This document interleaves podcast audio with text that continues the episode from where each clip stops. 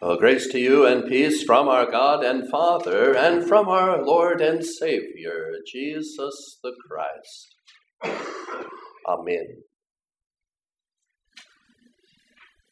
Well, dear friends, in Christ, this Advent season traditionally is a season of repentance.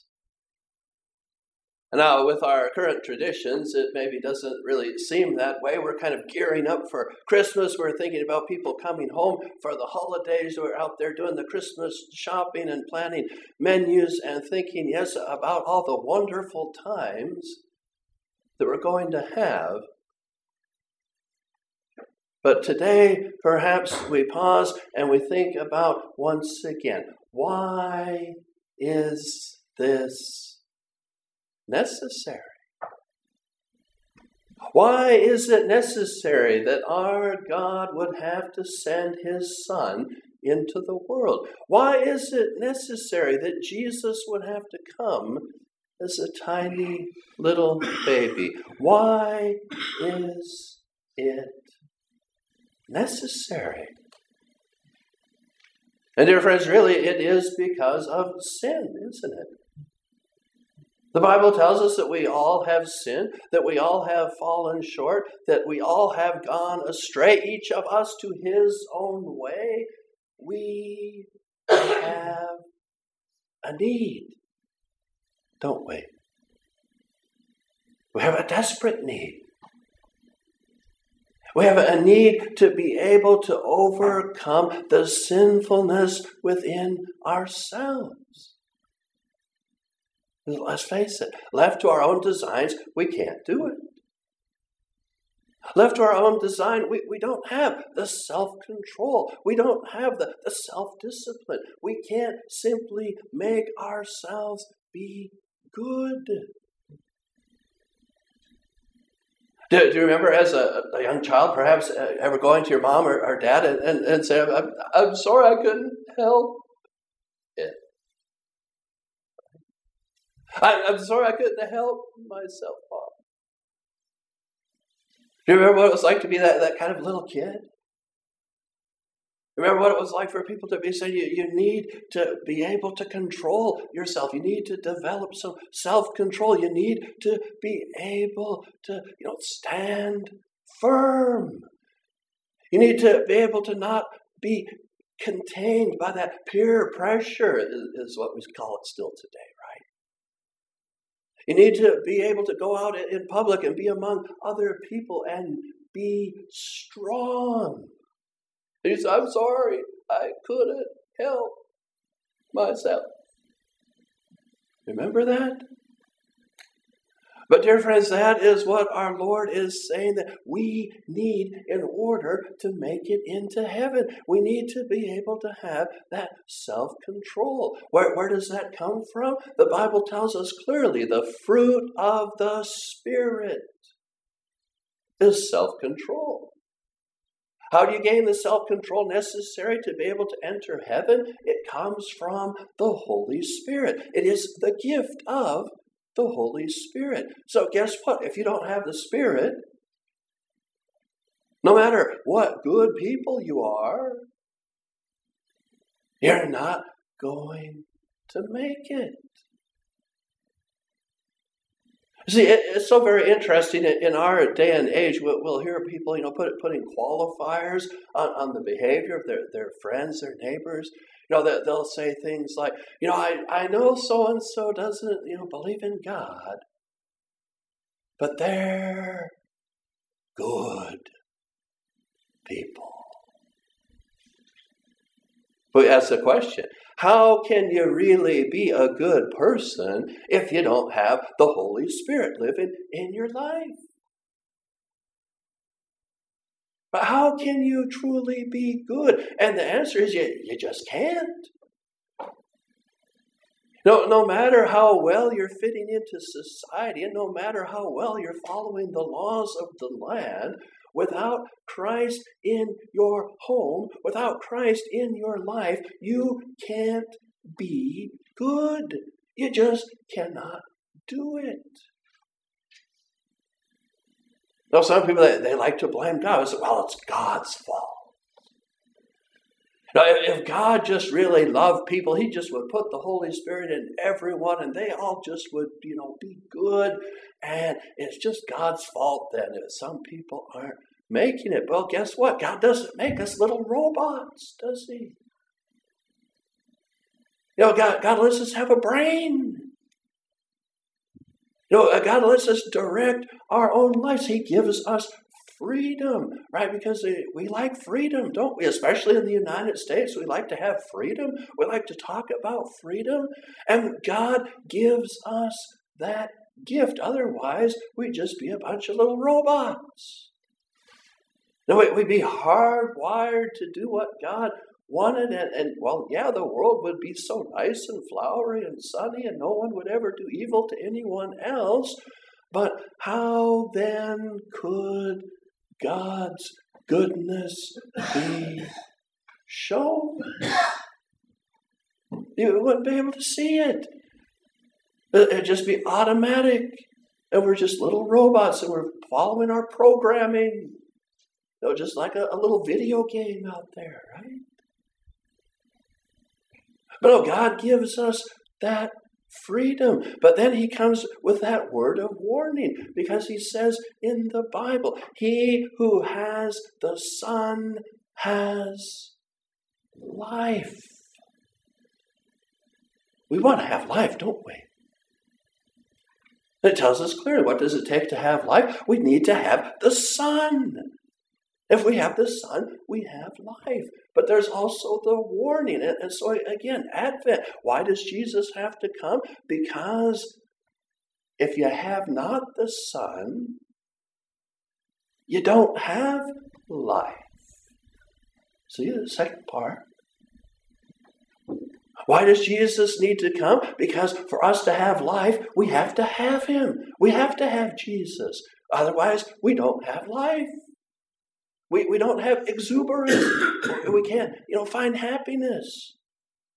We, we can't, you know, get together with family uh, over the holidays and have a good experience because if Jesus isn't there, we're just going to fight and we're going to backbite and we're going to stab each other in the back, you know, metaphorically and, and we're going to argue and we're going to talk about how great we are and we're going to say what how much money I make and how little money you make and I'm you know so much better than you because of this factor and that factor and we're just going to have a bunch of problems aren't we?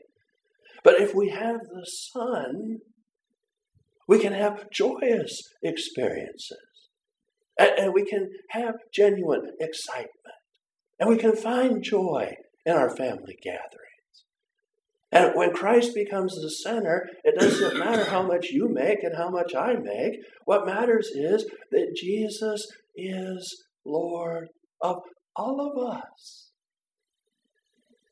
That our life becomes good. It becomes something exceptional. Now, some people they think, well, I, I can maybe just you know kind of slide by. You know? And, and I can say, well, you know, you guys go to church and that's uh, fine, but, you know, I, I don't go to church and I, I think that's probably fine too. And you guys, you know, you can worship Jesus and, that's okay. And, and you know, I, I don't really want to worship him though. And, and I think that ought to be okay too.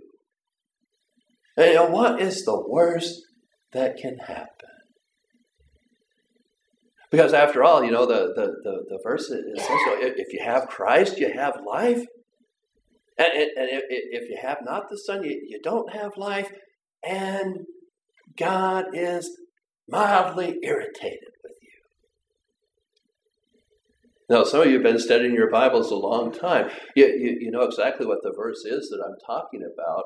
And, and, and you're saying, no, Pastor, it, it doesn't just say and God is mildly irritated with you. You know what it says, don't you? If you have not the Son, you don't have life, and the wrath of God abides on And so here, at least within the Missouri Synod, we're still trying to be honest about what the Word of God actually says. We're not trying to, you know, sugarcoat all the verses. We're not saying, oh, I'm certain that Paul never wrote that and it was just some addition later on down the road by somebody, you know, who had too many things to think about. It's like, no, that's what the Word of God actually says. It, it says, if you don't have Christ, it's not that God just kind of stands with his hands on his hips and says, oh, golly. Now, you know, it says, if you don't have Christ, the wrath of God abides on you. Uh, uh, and, and why is that? It's because that, that, that person has taken it upon themselves to actually reject the Son of God. For see, God He tells us that He desires for everyone to be saved. His strong desire of His heart is that everyone would come to the knowledge of Him. We have that beautiful example of the sower that goes into the field to sow his seed, and, and he just kind of wastes it. You know, some farmers might say, right? Eh, He'd say, Pastor, what, what, what is the Lord doing? He's throwing seed on rocky soil. He's throwing seed over where the weeds are. He's just throwing seed everywhere. It's like he's just going wild. He's throwing seed all these these places. Come on, he's just wasting it. A, a, a, you know diligent farmer might say of that parable, but that's how much the Lord loves everyone. He's throwing the seed around like crazy. The seed is going everywhere because he so much desires that everyone would come to know him. In our, our beautiful example of baptism within the Lutheran Church, we see, you know, the, the parent, the grandparent, inspired by the Holy Spirit, brings that, that little baby to be baptized. And it fits right along with that parable, doesn't it? Because the, the little baby can't resist. The little baby is going to get some of that seed, so to speak. The little baby might, you know, yell and scream and thrash his arms and legs and spit his pacifier in the pastor's eye. The pastor say, I baptize you in the name of the Father and of the Son, and oh, my eye! And, and of the Holy Spirit. Okay. And the baby is baptized because God wanted that. Because God wants that little baby in his care. And now a lot of the, the theologians, you know, they, they get together and they, they discuss, you know, and they say, well, how long does that last for? You know, when does the, the little baby, the child come of age so that they can mess that up? And a, a lot of them say, you know, it's about the age of 12 probably.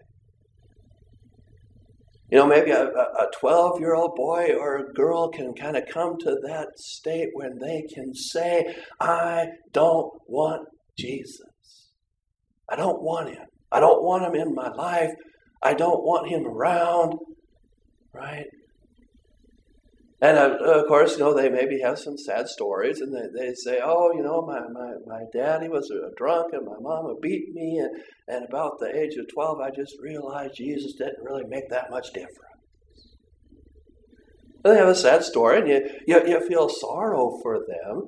But, the, you know, the bottom line is if we reject the Christ, we are lost. If you get to that kind of an age when you're saying, I don't want Jesus around so I can be free, the exact opposite happens, doesn't it? You've seen it, you experience it. The person that, that used to have self control, they, they don't have self control anymore. A person that used to be able to come to church on Sunday, they can't seem to make it anymore. A person who used to love the Lord and have hymns in their heart and stood before you on confirmation day so strong and proud and you know glowing with the love of Christ, now they can't seem to you know do anything for others anymore. It's because they lost it. The Holy Spirit's not there. It's not how God is just mildly irritated. Oh, those who have not the Son don't have life, and I'm mildly irritated. We'll have to do something about that. Mild irritation. No. Those that don't have the Son, they don't have life, and now God says, My wrath abides on that person. Oh, that's so harsh. Oh, Pastor, if God loves everyone, how can he be wrathful? But really think about it as a as a, a, parent, as an aunt or an uncle, as someone that, that has you know special people in your life. You know, again, you know, just try to imagine what it must be like to be God. To see people lost in sin, you send your most precious Son. Here he is, Jesus. He's perfect. He's never done a single thing wrong. He's never committed any sin. Now, hopefully, you, you have someone in, in your life, some young person that, that you're you know very proud of. And you can begin to identify with that, and you say, you know, there, there is that, that special person. There, there is, you know, that, that, that child that I had that was always obedient and did everything right and got all the awards and got the grades and, you know, was out there living their life for Christ. You know, there, there is that person. And now imagine, you know, that, that son, that daughter, that niece, that, that nephew, they come to you and they say, you know what, I, I'm going over to the missionary field. It's, yes.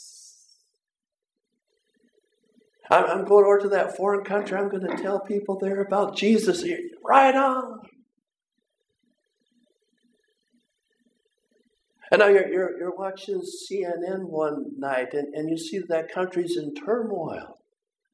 You see, the things are really falling apart there, and you're, you're really worried, and you know, you're praying to the Lord. You know, help protect my, my son, my daughter, my niece, my nephew. Help protect him over there. And the, the next thing you know, there, they are on the news. They've been captured by some foreign group.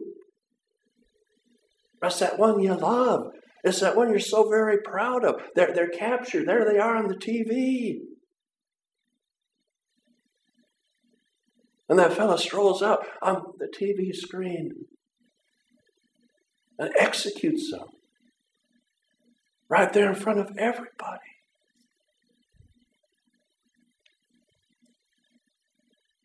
And imagine then what you would feel inside. They just died. They're gone. And now you're, you're going through your grief and you're going through your, your trials and, and you know you have the, the funeral and you know you're trying to, to deal with the loss of that person you love so much and you're so proud of them and they, they did everything right. And, and you're trying to get through that. And now the, the reporter comes to interview you. And the reporter says something like you know I probably got what they deserved. They probably should have known what they were going into, you know.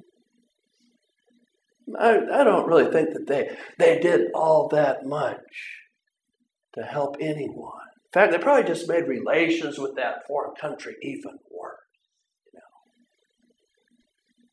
know? In fact, a, a lot of people in the United States kind of despise what your loved one did really wasn't that much. And now, then, can you imagine that your wrath might start to show? You see, dear friends, we're getting very serious today, but that is exactly what our God experiences all the time. That He sent His perfect child into this world to die for the sins of the people, to be able to restore our relationship with God, to be able to open the way to heaven for us once again. But he also lets us know. Now, Jesus said, I am the way and the truth and the life. No one comes to the Father except through me. He says he's the only way. And so, God, He makes this incredible sacrifice, this sacrifice out of the great love in His heart, the sacrifice that enables us to be restored, to enter heaven, to be with Him for all eternity. And then He hears some people say, well, I don't really care. And He hears other people say, Well, I don't really even need that. And he hears other people say, you know, if God was really so great, he could have made things better so he wouldn't have had to send Jesus. Hears people worshiping a God of their own design. He hears people that are so arrogant that they actually believe they know better about how to do things than God does. You and I, we hear it every day, don't we? People mocking God, people saying that if God was so great, he would have done things different thinking that somehow their own ideas are, are even better than God's plan. We hear it all the time. And, dear friends, it's up to us to be able to come back once again this holiday season and to be able to realize the enormity of what our Lord God has accomplished that He loved us so much. He gave us the freedom to choose not Him. Because that's really what love is, isn't it? I can't really say I love somebody if I tie them up in my basement and I make them do everything that I say. And then I can't say, see how they love me. Now, oh no, listen to this recording. Here it is. See here, oh, oh, you know, watch this videotape. I, I made when they say how much they, they love. That's not what love is. If I'm forcing someone to do it, right? If I really love someone, they have to have the ability to choose not me. They have to have that freedom. And God loves us so much, He gave that freedom. And when you and I have failed at times, when you and I have committed sin, when you and I have chosen not to follow God, then God loves still so much more that He sent Jesus to die for our sin. He sent His perfect Son to forgive us, to make a new path for us so we can enter heaven. And not only that, he gives his word, doesn't he? he tells us what we need to do. He shares with us the warnings.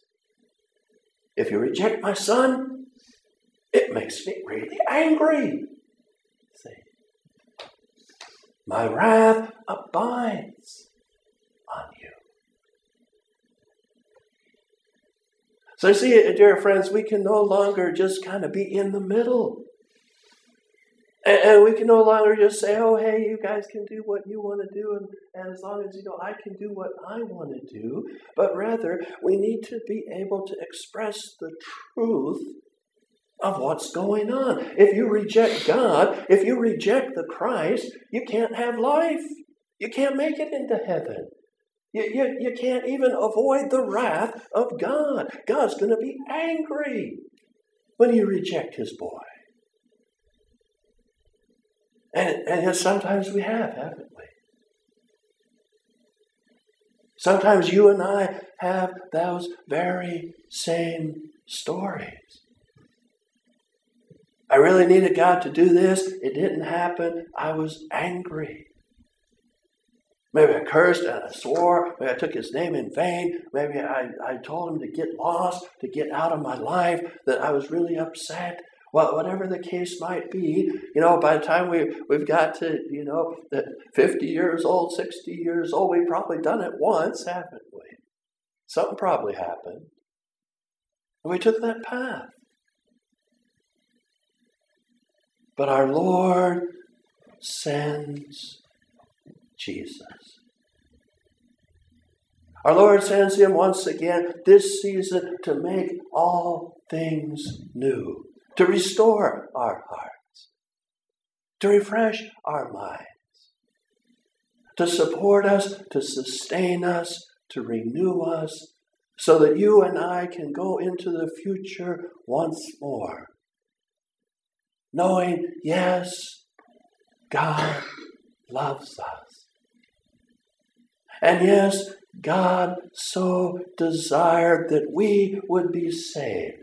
He sent Jesus to forgive our sins, to cleanse us from all unrighteousness, to be the one that we can worship this Christmas season once again. And we say, Thank you, Lord. Thank you so very much. Amen. And may the grace of our Lord and Savior Jesus Christ and the love of God and the fellowship of the Holy Spirit be in your hearts and minds now and always. Amen.